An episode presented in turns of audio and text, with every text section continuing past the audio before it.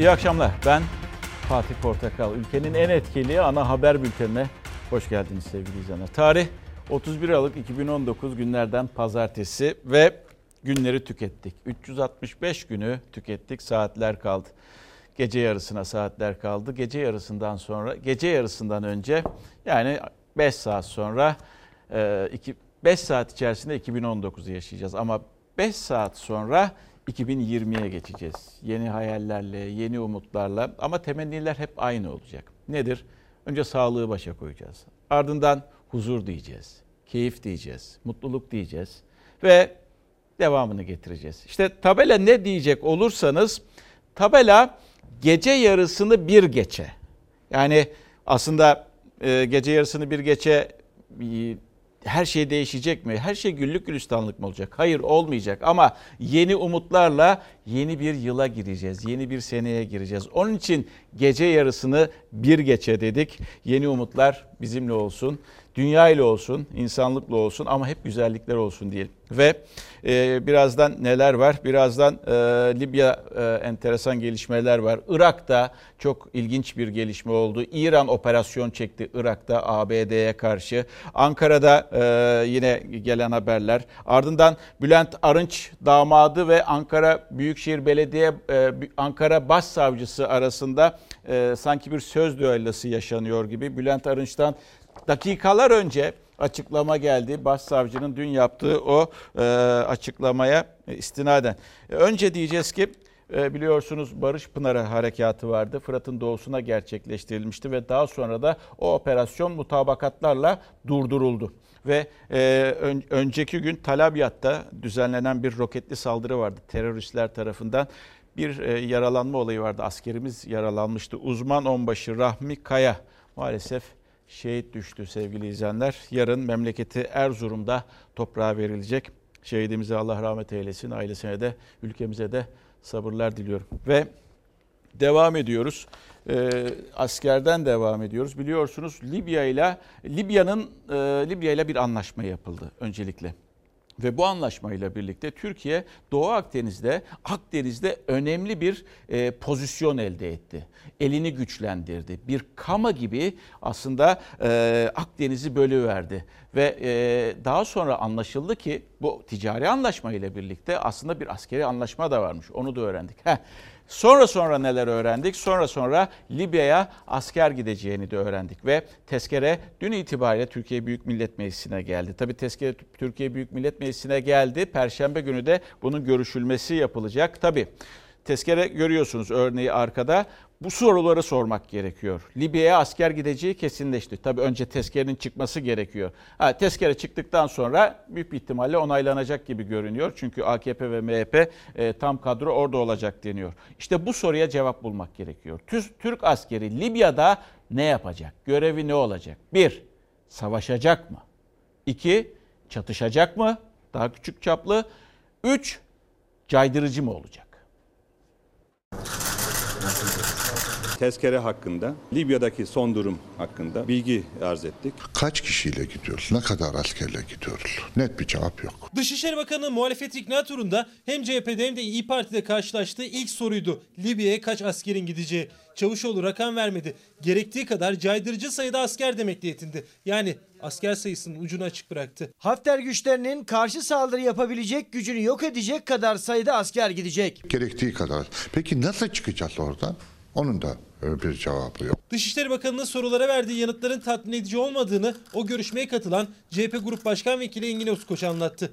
Mehmetçin Hafter ordusuyla ya da Rus paralı askerleriyle çatışmaya girip girmeyeceği de soruldu Çavuşoğlu'na. Burada sıcak bir çatışma riski doğarsa ulusal menfaatlerimiz doğrultusunda karşılık vereceğiz. Karşı tarafta Rusya var, Mısır var, Cezayir var. Çok uluslu bir çatışmanın tarafı olmuş oluyoruz.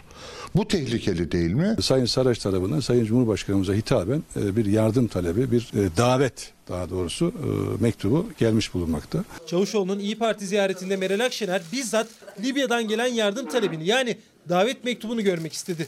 Çavuşoğlu elinde o davet mektubu olmasına rağmen dikkat çekici bir yanıt verdi. Libya'nın bizden ne talep ettiğini, davet mektubunu görebilir miyiz? Sayın Cumhurbaşkanına danışmadan paylaşamam. İyi Parti'nin bir karar vermediğini istişare edeceklerini Sayın Genel Başkan Akşener bizzat e, söylediler. Çavuşoğlu ziyaretinden sonra toplanan İyi Parti MYK toplantısında Libya tezkeresine hayır denilmesi kararı çıktı. Ama perşembe günü genel kuruldaki görüşmeden önce İyi Parti grubu kapalı toplantı yapacak.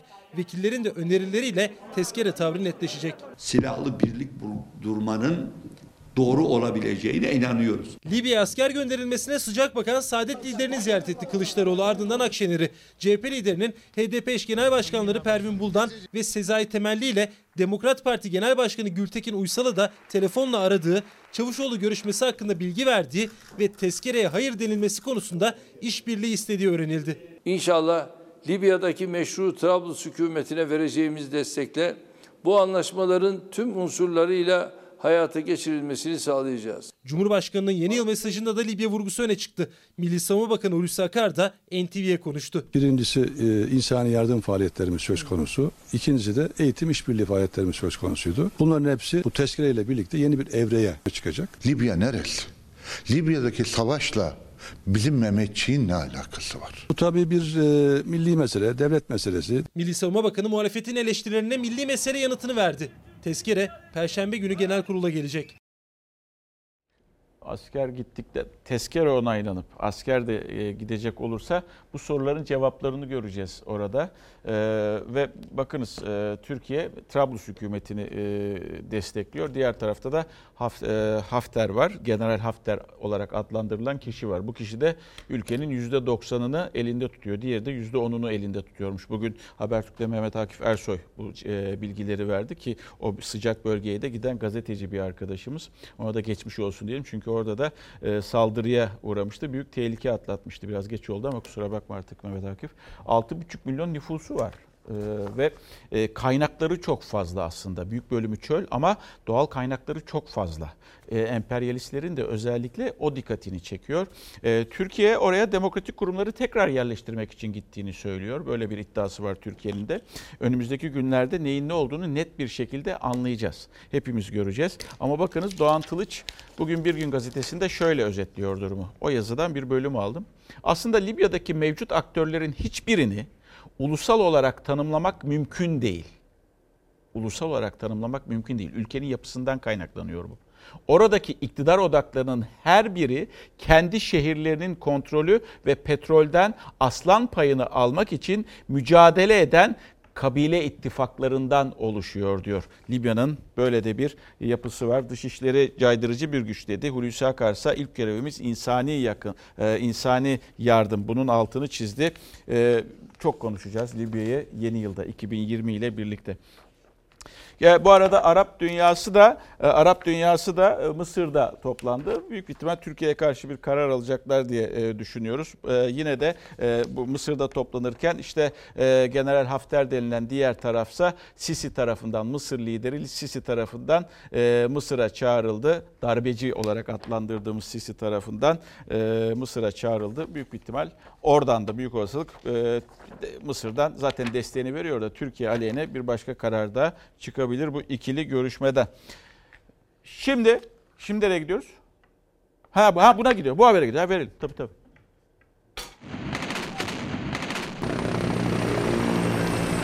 Türkiye Libya'ya asker göndermek için geri sayıma geçti. İsyancı General Hafter paniğe kapıldı. Mısır'ın darbeci lideri Sisi ile buluştu. Arap ülkelerine Türkiye'ye karşı ittifak kurma çağrısı yaptı. Libya'da meşru Trablus hükümetiyle onu devirmeye çalışan isyancı Tobruk güçleri arasında çatışmalar sürüyor. Ankara ile askeri işbirliği anlaşması yapan ve destek isteyen Ulusal Mutabakat Hükümeti isyancıların artan saldırılarına direniyor. Türkiye Trablus'a yardım hazırlığında Libya'ya asker gönderme tezkeresi iki gün sonra oylanacak. Hafter meşru değildir. Gayri meşrudur. Ankara'nın hazırlığı hem isyancı general Halife Hafter'i hem de ona destek olan ülkeleri endişeye sürükledi. Hafter apar topar Mısır'a gitti. Solu sağdaki en büyük destekçisi Mısır'ın darbeci lideri Sisi'nin yanında aldı. İsyancı generalle bir araya gelen Sisi, Cumhurbaşkanı Erdoğan'ın sık sık Türkiye karşıtı tutumu nedeniyle eleştirdiği Arap Birliği'ni olağanüstü toplantıya çağırdı. Ey Arap Ligi, şimdi kalkmışsınız Türkiye ile ile ilgili ileri geri kendinize göre bazı kararlar alıyorsunuz. Ya alın be. Alsanız ne yazar, almasanız ne yazar. Sisi bununla kalmadı. Fransa Cumhurbaşkanı Macron'la görüştü. İki lider de Türkiye'nin Birleşmiş Milletler ve Avrupa Birliği'nin tanıdığı meşru Trablus hükümetiyle imzaladığı mutabakatların uluslararası hukuka aykırı olduğunu açıkladı. Haber ajansı Reuters ise Türkiye'nin Libya'ya Suriyeli muhalif savaşçıları göndereceğini duyurdu. Haberi Türk hükümet ve güvenlik yetkililerine dayandırdı. Şu ana kadar gönderilen savaşçı olmadığını belirtti. Libya'da süren krizle ilgili Rusya'dan da açıklama geldi. Dışişleri Bakanı Lavrov uçuşa yasak bölge fikrine karşı olduklarını açıkladı. Washington продолжает aslında ben de haberi anlatmıştım sizlere. Ee, İslam konferansı haberini diyebilirsiniz 2019 yılının son gafı diye. Ha Libya'yı çok konuşacağız dedik. Yine bazı bilgiler vereyim size. 100 savaşçıdan 80'i yabancıymış. Libya'daki her 100 savaşçıdan 80'i yabancıymış. Bu da e, e, yabancı savaşçı. Bu da Mehmet Akif Ersoy'un vermiş olduğu bir başka bilgiydi. Alıntında ismini, alıntı yaptığım yerin ismini de bildireyim sizlere. Sadece Libya'yı konuşmayacağız. Suriye'yi de çok konuşacağız. Ve e, Orta Doğu'yu da çok konuşacağız. Oradaki ülkeleri mesela Irak'ı konuşacağız. Irak'la birlikte ABD'yi konuşacağız. İran'ı konuşacağız. Bu habere dikkat edin. İran, Irak'ın başkenti Bağdat'ta, baştan alıyorum. İran, Irak'ın başkenti Bağdat'ta ABD Büyükelçiliğine operasyon yaptı iddiası var. Bu iddianın sahibi Amerika Birleşik Devletleri. İranlı milislerden operasyon yapıldığını, daha doğrusu operasyonu düzenleyelim, düzenleyenlerin İranlı milisler olduğunu söylüyor.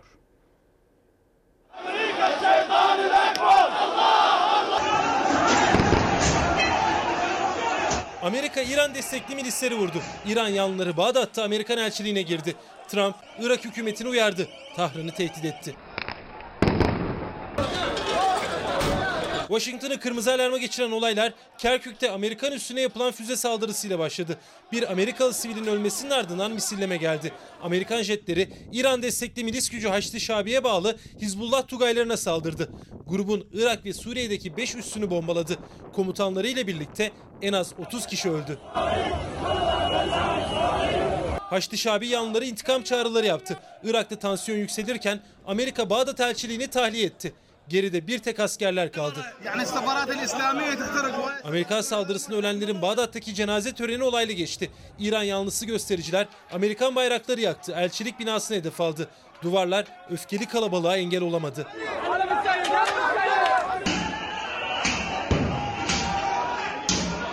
Bir grup elçilik yerleşkesine girdi. Güvenlik kulübelerini ateşe verdi. Elçilik binasının pencerelerinden girişte bekleyen Amerikan askerlerini görüntüledi. Şii milisler bina içine girmeye çalışınca askerler ses bombaları attı. İran yanlıları en az 30 kişinin yaralandığını iddia etti.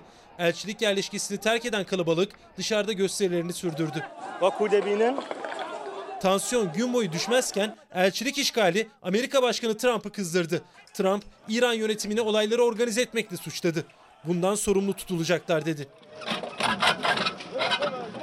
İran ve milis gücü Haçlı Şabi yanlısı kalabalık Irak Başbakanı'nın elçiliği terk etme çağrısına uydu. Olayların ardından elçilik binası çevresine Irak Özel Kuvvetleri konuşlandı. Zaten gündem kendini belli etmeye başladı 2020 yılında, e, yeni yılda.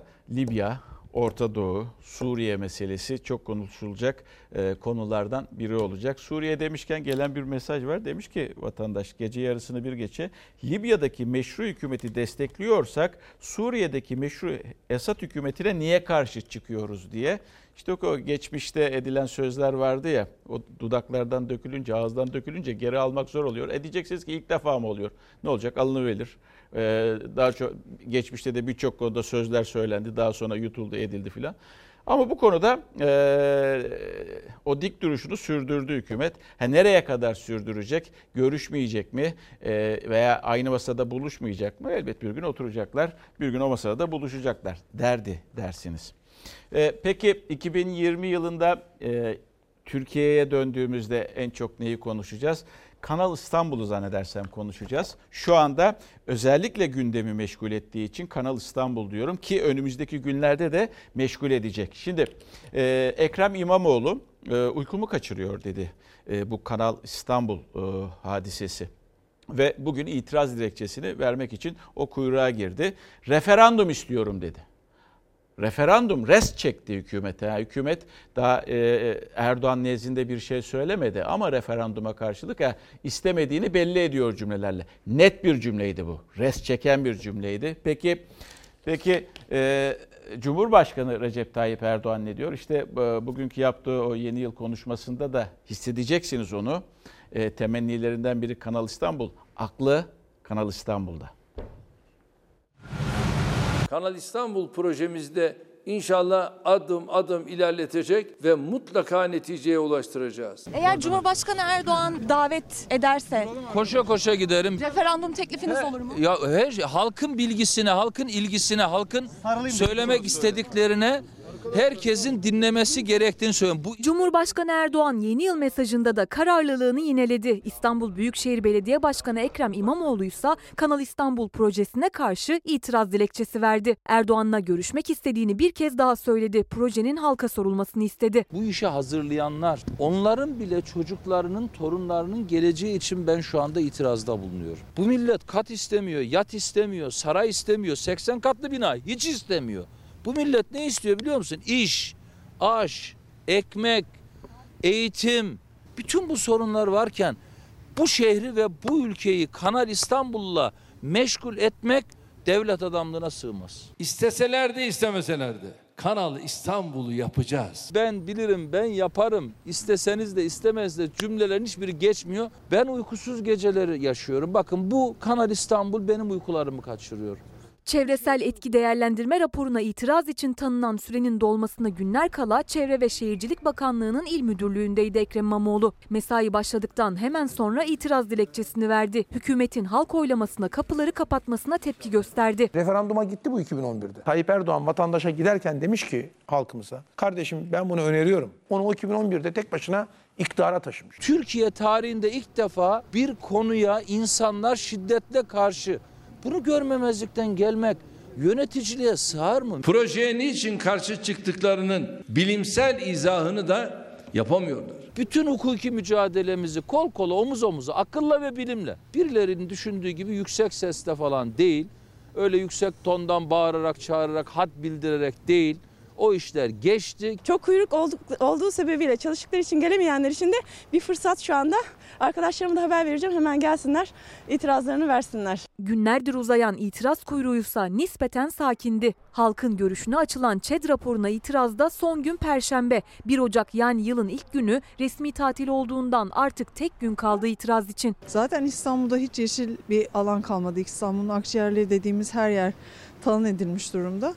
Son kalan yerleri korumak istiyoruz o yüzden buradayız. Hanımefendi doğru söylüyor aslında da işte duymak gerekiyor. Şimdi işin enteresan tarafını biliyor musunuz? Seçim öncesinde geçen yıl bu vakitlere baktığınızda Cumhurbaşkanı şu cümleleri kuruyordu. İstanbul'a ihanet ettik. Kendi dönemlerini de kastedip İstanbul'a ihanet ettik diyordu. Şimdi ihanetin daha büyüğünü yapıyorsunuz. Aslında belki farkında değilsiniz. Farkındasınız ama Bakın ben bunun hala da e, birilerine verilen o sözün o sözün belki de prensiple de yazılı bir anlaşma da yapılmış olabilir. O sözün yerine getirilmesi olarak artık yorumlamaya başladım. Çünkü şu cümle önemliydi. İsteseniz de istemeseniz de yapılacak cümlesi bence her şeyi açıklayan bir cümleydi. Yani böyle bir sözün, böyle bir taahhüdün, böyle bir e, prensip olarak bir anlaşmanın altına imza atılmamış olsaydı bu cümleler kurulmayabilirdi. Yapmak zorunda hissediyor artık. Dönülmez bir yolda olduğunu ben hissediyorum Cumhurbaşkanı'nın. Önümüzdeki günler yazıyoruz buraya Kanal İstanbul zaten. içeriğini de, içeriğini de göreceğiz diye. Ben saklıyorum bunları da onun için yazıyorum buraya unutmayayım diye. Sonradan unutuyorum çünkü. İçeriğini de öğrenmiş olacağız. Alper Bey diyor ki gece yarısını bir geçe sadece tarih olarak değişiklik olacak. Haklısınız. Aslında hayat, yaşam sorunlarla birlikte kaldığı yerden devam edecek. Biz de sadece insan olarak temennilerimizi, iyi dileklerimizi sunarak 2020'yi karşılayacağız. Ve e, tabii e, şöyle bir şey, e, tüm iyi niyetini e, veya Bülent Arınç tüm iyi niyetini kaybetmiş gibi görünüyor. Neden? Savcının yapmış olduğu açıklamadan dolayı. Ankara Adalet Sarayı'nı gördük, ortaya koyduk. Sağ e, daha doğrusu bu taraftaki kişi de sol taraftaki kişi de damadı Ekrem Yeter. FETÖ'den e, bir soruşturma geçirmişti. Davası vardı. Beraat etti. O beratın sonrasında da aslında e, Arınç ailesi ve Yeter ailesi mutlu olmuştu. Çünkü artık e, damatlarının veya çocuklarının suçsuz olduğunu düşünüyorlardı. Kendi kafalarında evet ama bazı kafalarda benim de kafamda olduğu gibi soru işaretleri vardı. Şimdi sadece demek ki ben düşünmüyorum, benim gibiler düşünmüyor. E, AK Parti içerisinde bazı önemli isimler de aslında bunu düşünüyorlardı. Çünkü savcı şöyle demişti, karara itiraz ettik ve bozulacağını düşünüyorum demişti. Ankara e, Başsav, Cumhuriyet Başsavcısı Yüksel Kocaman bu söz söze aslında acaba iktidar partisi içerisinden ne diyecekler vardı? İşte iki önemli isim Mehmet Metiner ve Şamil Tayyar başsavcıya destek verdiler açıklamalarından dolayı. Ha gözler bir, daha sonra da gözler ister istemez Bülent Arınç'a çevrildi. Bülent Arınç ne diyecekti? Öğlen 15.30 saatlerinde bir mesaj geldi Twitter'dan. Birazdan dedi ben bir mesaj paylaşacağım veya açıklama yapacağım dedi. İki sayfalık bir açıklama yaptı. Ve iki sayfalık açıklamanın bakın önemli yerlerin altını çizdim. Kırmızı kalemle önemli yerlerin altını çizdim aslına bakacak olursanız. bas Başsavcıya bir itham vardı. bas Başsavcıya bazı sözlerle de gözdağı vardı. Şimdi o ithamlar içerisinde aslında şunu diyordu. Eee Bülent Arınç. Mesela e, tarafını belli etti diyordu Ankara Cumhuriyet Başsavcısına. E, yargılamayı etkilemeye teşebbüstür diyordu. Bitmedi.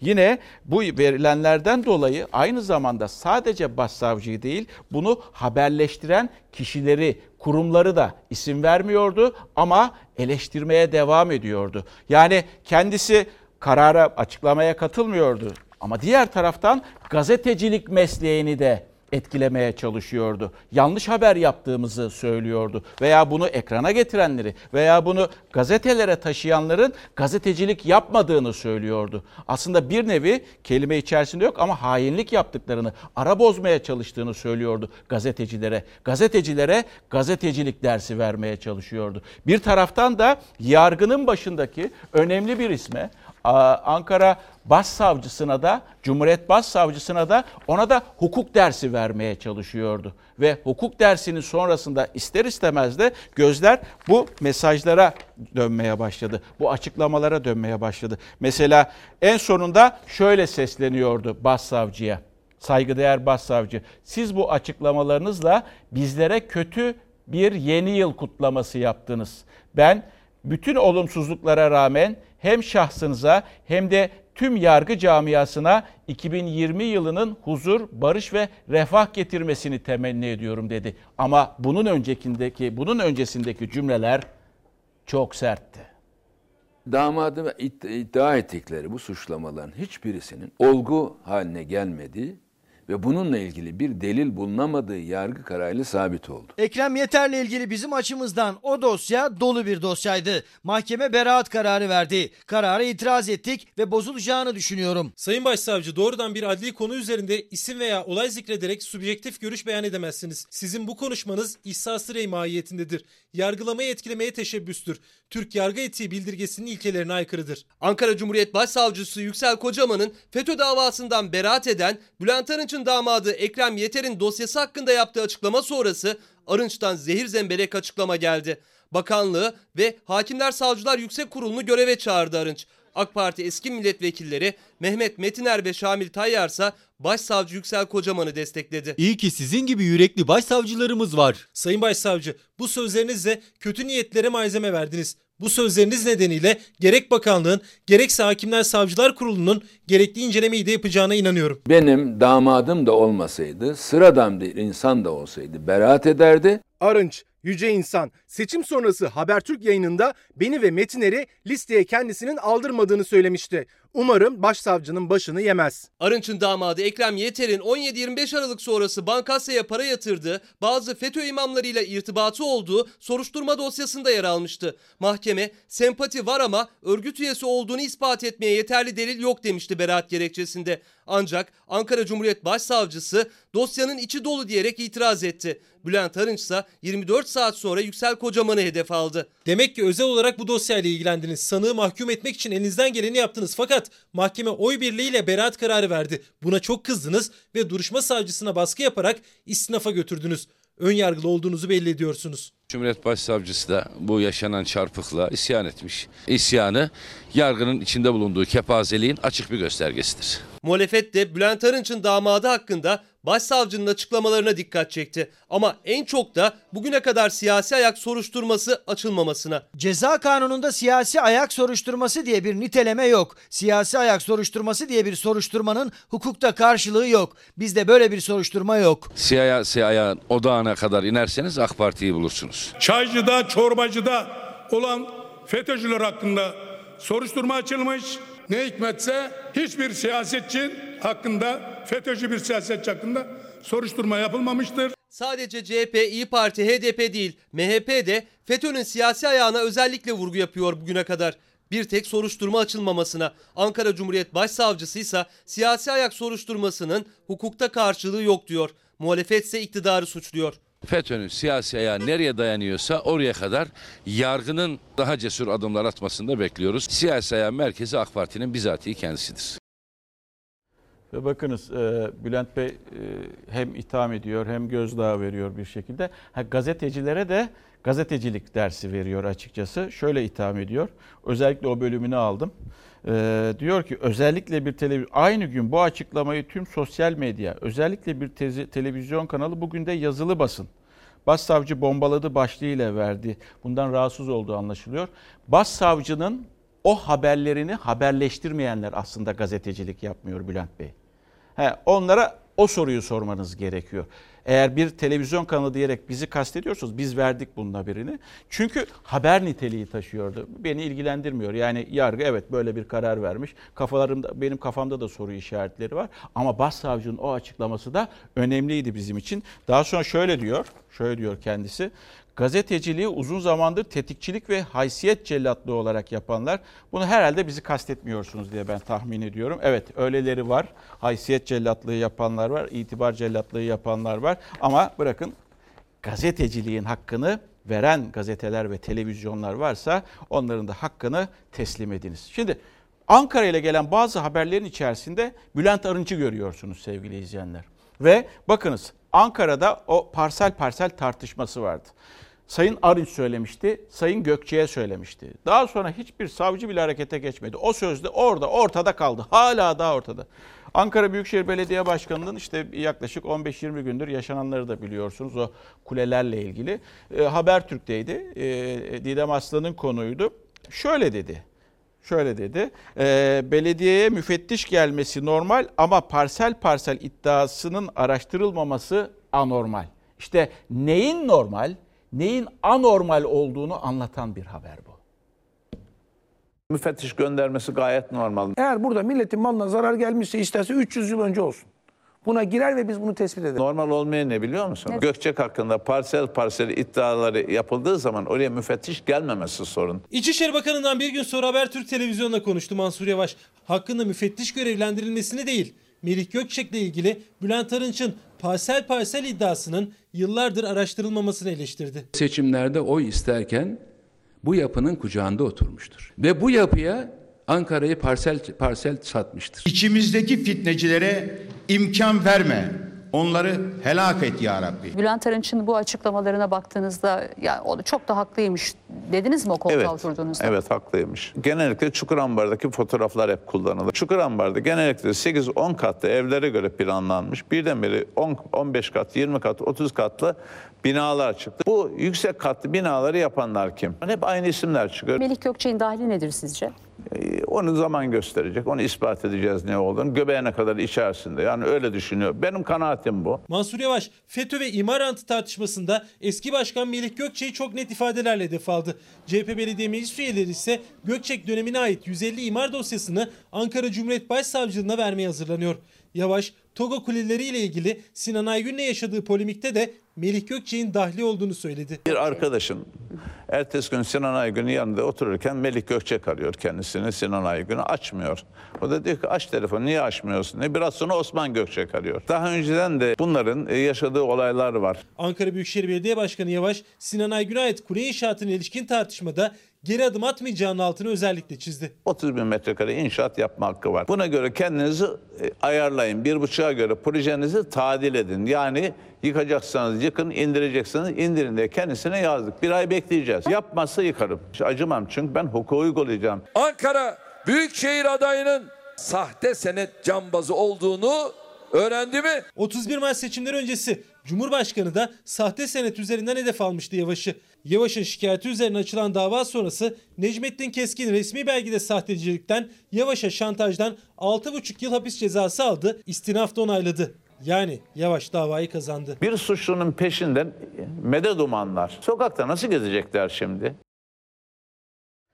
Şimdi şöyle bir Mansur Yavaş'a bakıyorsunuz. Gerçekten şu e, seçimin öncesinden itibaren çok yıpratılan isimlerden biriydi. Çok yıpratılmak istenen isimlerden biriydi. Başta geliyordu. E, bence hala da öyle Ankara'da. E, ama her üstüne gidildikçe daha da güçlenen bir Mansur Yavaş karşıya çıkıyor. Ama parsel parsel orada duruyor. Bakarsınız yarın Bülent Bey başka bir açıklama yapar parsel parselle ilgili. Onu da ekranlara getiririz. Neticede haber niteliği taşıyorsa biz bunu ekranlara getiriyoruz. Bu bir gazeteciliktir neticede. Biz siyasetçi falan değiliz. Bir beklentimiz yok hiçbir şeyden. Ve geldik. Bir mesaj okuyayım da. Bir mesaj okuyayım. Buradan okuyayım ben geçe. Yine buradan. Saat gece yarısını bir geçe. Keşke her şey her şeyden çok daha güzel olsa demiş. Umarım öyle olur sizin için. İyi düşünelim, iyi olsun. Ve geldik Sayıştay e, kitlerle ilgili e, raporlarını meclise göndermeye devam ediyor sevgili izleyenler. Türkiye Cumhuriyeti Devlet Demiryolları. Dev bir kıyak yapılmış.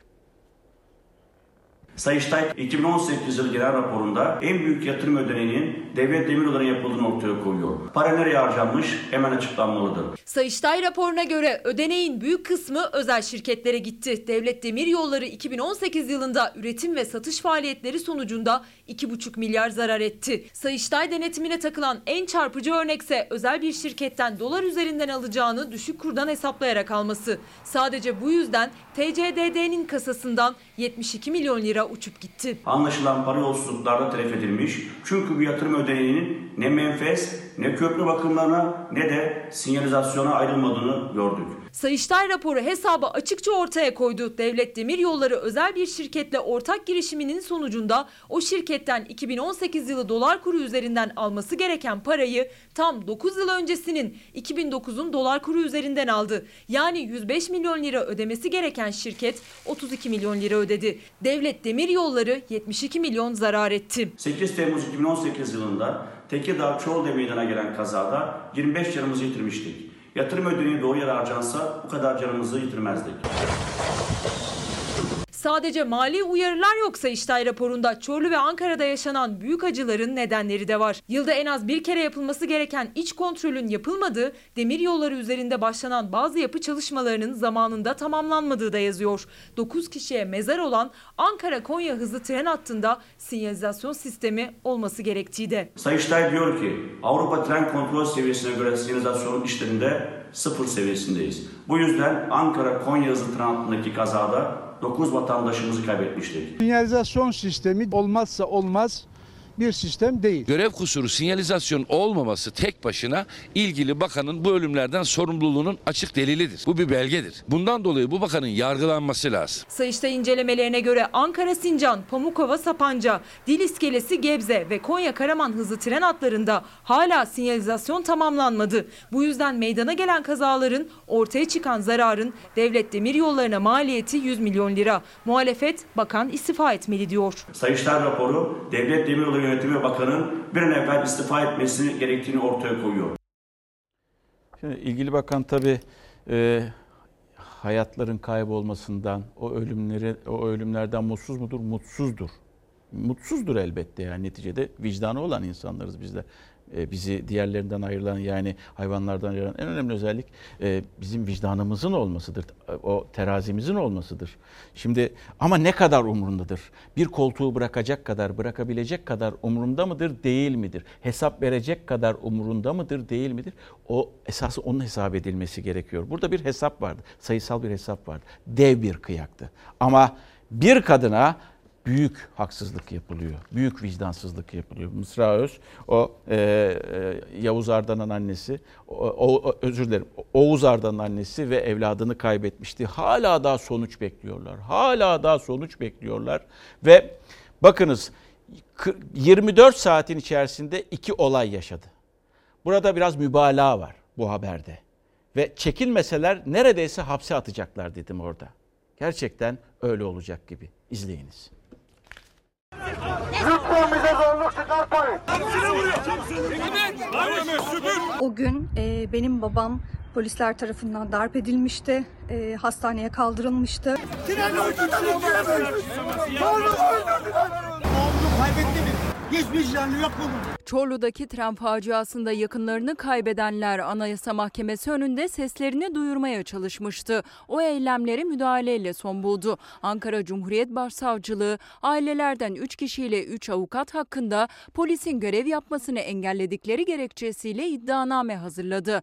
Dava açanlar arasında kazada hayatını kaybeden Oğuz Arda'nın annesi Mısra Özde var. Üstelik Özde sosyal medya paylaşımları nedeniyle soruşturmada soruşturma başlatıldı. Savcılık ifadeye çağırdı. Acılan ne 24 saat içinde iki kez sarsıldı. Aynı savcılık ne yazık ki 541 gündür 25 kişinin öldüğü, 300'ün üzerinde yaralının olduğu e, bu katliamı e, aydınlatabilmiş durumda değil. 8 Temmuz 2018'de Çorlu'da yüzlerce kişiyi taşıyan tren yağış nedeniyle altı boşalan menfezlerde raydan çıktı. İhmal iddialarının gölgesinde aylar geçti. Yargılama 4 demiryolu çalışanıyla sınırlı kaldı. Yaşamını yitiren 25 kişi arasında çocuklar da vardı. Oğuz Arda Selin acısıyla annesi adalet dileyerek uyandığı her gün duygularını sosyal medyadan paylaştı. Bir sürü usulsüzlükler varken e, sanırım sanıyorum ki mahkeme heyeti bu davayı bizler üzerinden sosyal medya üzerinde e, takip ederek yürütmeyi ve e, aynı ciddiyetsizlikle e, işine devam etmeyi planlıyor. Paylaşımlarının hakaret içerdiği gerekçesiyle ifadeye çağrıldı Mısra Öz. Tepkisini İzmir'den verdi. Ancak soruşturma başlatıldığını öğrendiği günün ertesi bir de davayla karşı karşıya kaldı. Haziran ayında Anayasa Mahkemesi önünde düzenledikleri eylemle seslerini duyurmaya çalışmıştı aileler. Arbede'de yaralanan aileler de vardı ama polis biz yaralandık diyerek şikayetçi oldu. Mısra Öz'ün de aralarında bulunduğu 6 kişiye dava açıldı. Biz her türlü türlü hırpalanıp ve darbe aldığımız bu durumda bile e, ne yazık ki hukukun, adaletin karşısında suçlu durumuna düşüyoruz. Yine bir mesaj okuyayım. Parsel parsel diyorlar. 300 yıla gerek yok. Birkaç yıl öncesi en azından araştırılsın, incelensin. Derya Hanım söylemiş. Dün de benzer bir cümle kurmuştuk. Evet yani 300 yıl öncesine gitmeye gerek yok. Sadece Bülent Bey'in o sözleri araştırılsa ya insanlar zan altında kalıyor. O yüzden ee, ama belki de bizim de öğreneceğimiz çok şey çıkacak tabii ki. Ankara diyelim. Ee, Türkiye'de birçok şey seçim endeksli yapılıyor sevgili izleyenler. Ankara'ya ekmek zammı geldi. 1 lira olan ekmek 1 lira 50 kuruş oldu. Ama işin tuhaf tarafı ne biliyor musunuz?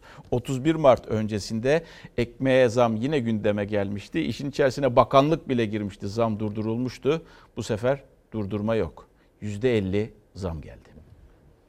1 lira 25 kuruştan satıyorduk. Yarından itibaren 1 lira 50 kuruştan satmaya başlayacağız. Vallahi ben emekliyim benim için çok önemli. Aidatım var, elektriğim, suyum, gazım, her şeyim. 5 ekmek alan var. 10 ekmek alan var. Az olmuş. %50 yapsa daha iyi olurdu. Aslında öyle de oldu. Ankara'da ekmeğin fiyatı %20'lik yeni yıl zammıyla son 8 ayda %50 arttı. Sofraların tadı kaçtı. Ankara'da 1 Ocak itibariyle 200 gram ekmeğin fiyatı 1 lira 50 kuruş. %40 gelenler var, %50 gelen var. Doğalgaza, elektriğe, suya gelmeyen kalmadı. Günde kaç ekmek tüketiyorsunuz? 8. Ayda? 240. Maaşı ne kadar? İşte 2300 lira bir şey oldu. Zaten geçinemiyorduk. Yine geçinemeyeceğiz herhalde. Ekmeğe yapılacak zamla 4 kişilik bir aile günde birer tane ekmekle karnını doyurmaya çalışsa günde 6 lira, ayda 180 lira ekmeğe harcamış olacak. Diğer bir deyişle bir asgari ücretli kişi maaşının %8'ini ekmeğe ayırmak zorunda kalacak. Son 25 gün içerisinde unun torba fiyatına 12 lira civarında bir zam geldi. Bunun haricinde elektrik ve doğalgaza gelen zamları hiç söylemek istemiyorum zaten. Bizim için çok gerekliydi hatta geç bile kalındı. Üreticiye göre %20'lik zam artan maliyetlerini karşılamıyor. Ama tüketici alım gücünün düştüğünden ve gelgitler yaşatılan ekmek fiyatlarından şikayetçi. Söyleyecek bir şey çok bulamıyorum. Başka hikayelerin ardına saklanıp bunların olacağı zaten belliydi. Umuyorum olmaz ama daha da kötü olacağını maalesef biliyoruz. Bir ara zam geldi sonra tekrar valilik onayıyla iptal edildi. Yerel seçim öncesiydi. Fırıncılar Odası ek ekmeğe zam yapmak istemiş. Ticaret Bakanlığı devreye girmişti. Zam geri çekildi. Seçim bitti. Zamlar arka arkaya geldi. Ankara'da ekmek fiyatı Nisan ayında 1 liradan 1 lira 25 kuruşa yükseldi. Son zamla da 1 lira 50 kuruşa. Biz e, pazarlamasını yaptığımız unun ücretini artık alamaz hale geldik. Gönlüm 2 lira olsun. Bir de pahalı ucuz tartışmalarının yanı sıra halkın ekmeği var. Ucuz ekmek kapısı halk ekmekte.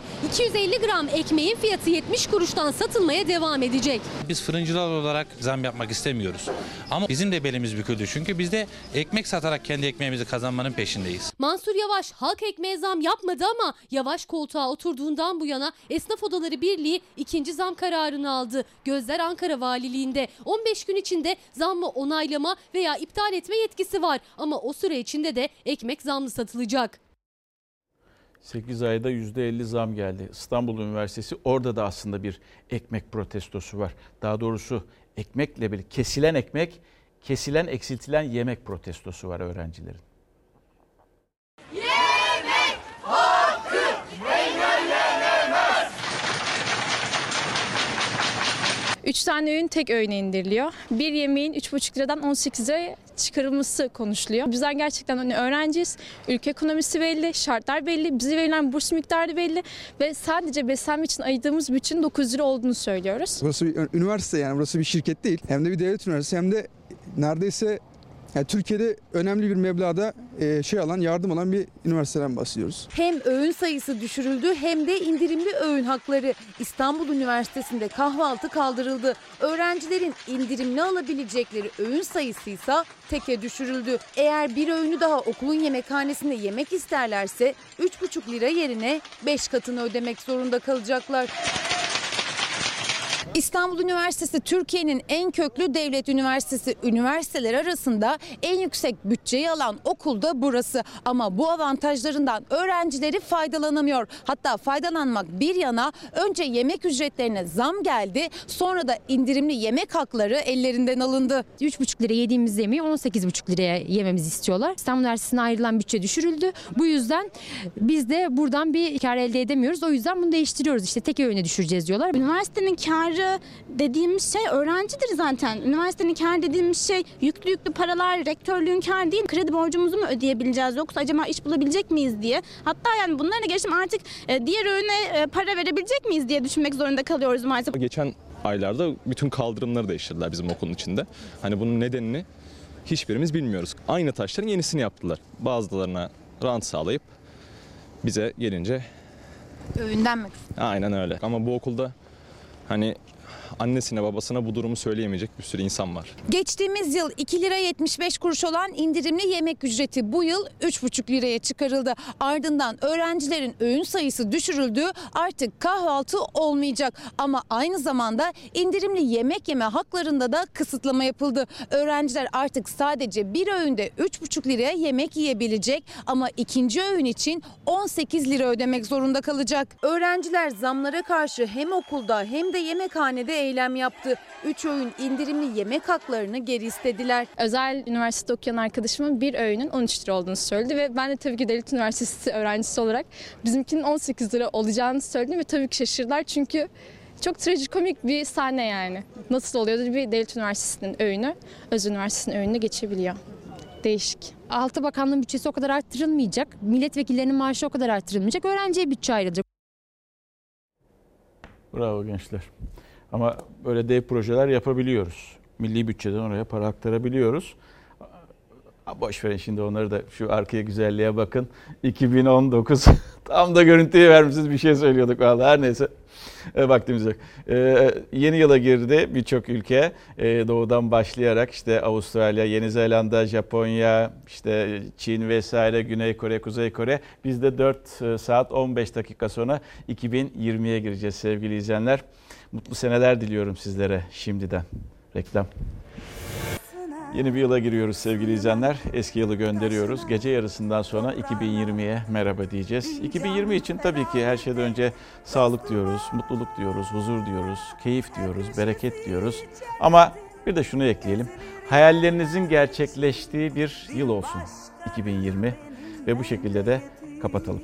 Bizden hemen sonra yaparsın aşkım var e, özel bölümüyle, yılbaşı özel bölümüyle ekranlara gelecek izleyebilirsiniz. Yarın daha mutlu, daha huzurlu, daha güvenli bir dünya ve tabii ki Türkiye'de buluşmak üzere. Gece yarısını biz geçelim.